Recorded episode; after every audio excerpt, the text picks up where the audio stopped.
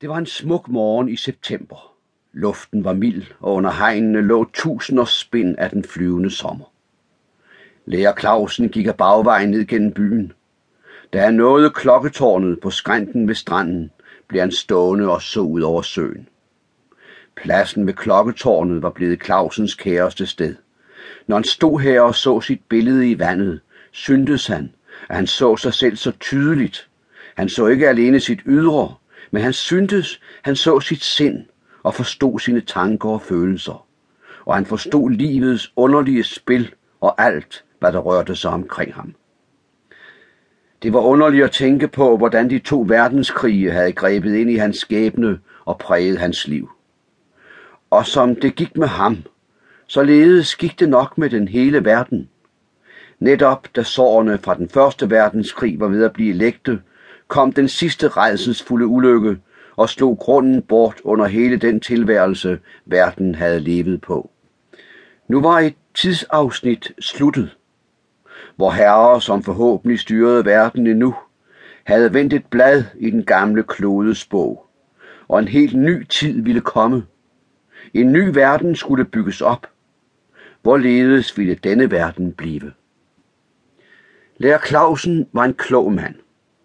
Mere end de fleste havde han forstået, hvad der var sket i disse fem onde år. Og lidt derunder. Befrielsen var kommet for ham som en næsten ufattelig lykke. Han havde sikkert håbet, at det stærke sammenhold, som havde præget det danske folk under besættelsen, skulle vare ved. Og nu så han, at splittelse og strid for hver dag fik mere og mere magt. Der var nok ikke anden udvej end at blive ved og kæmpe, og måske de kampe og prøvelser, der måtte bæres nu, blev lige så strenge som byrderne i krigens tid. Ja, for Clausen havde kæmpet mere end de fleste i krigens år, og hans kamp var endnu ikke forbi. Når han stod ganske alene ved det gamle klokketårn, følte han sig ofte stolt. Ingen mennesker i Solbjerg by eller ved fjorden vidste, hvad den lille grå mand havde udrettet. Han smilte ved tanken om de vigtige hemmeligheder, han havde bevaret så godt. Han lod blikket glide ud over fjorden. De to små engelske minestrygere lå stadig på deres post. Men Kramers russiske vagtskib lå der også, og det lille mørke signalskib, som ingen rigtig vidste besked med. Det så ud, som om de lå på lur og vidste, at en betydningsfuld hemmelighed lå gemt her ved fjorden. Clausen vendte sig og gik nogle skridt frem mod Ravnelunden, som dækkede hele skrænten ved stranden. I skovens udkant, ganske nær ved vandet, lå to små blomsterbede. På det sted havde to unge mænd ofret deres liv. Den ene var hans egen søn, og den anden en ung fiskerdreng sønnens trofaste ven og bedste kammerat.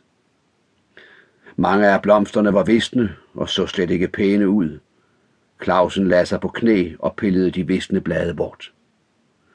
Han passede nøje på, at vindens lille bed blev lige så pæn som hans egen søns. Mens han knælede på jorden, bad han en bøn. Det gjorde han altid, når han dvælede ved dette sted, der var ham så helligt. Da han rejste sig, slog han et slag med sit hoved. Det så ud, som om han rystede noget af sig.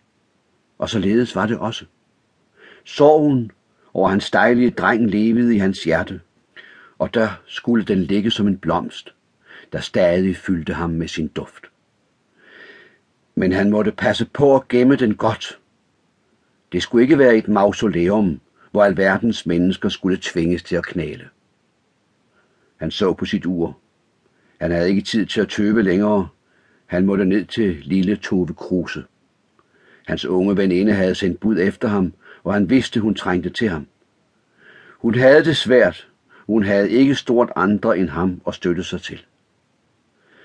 Det var der et udslag af tidens egoisme, havesyge, magtbegær, og for resten vel også ondskab, der bevirkede, at Tove var i nød.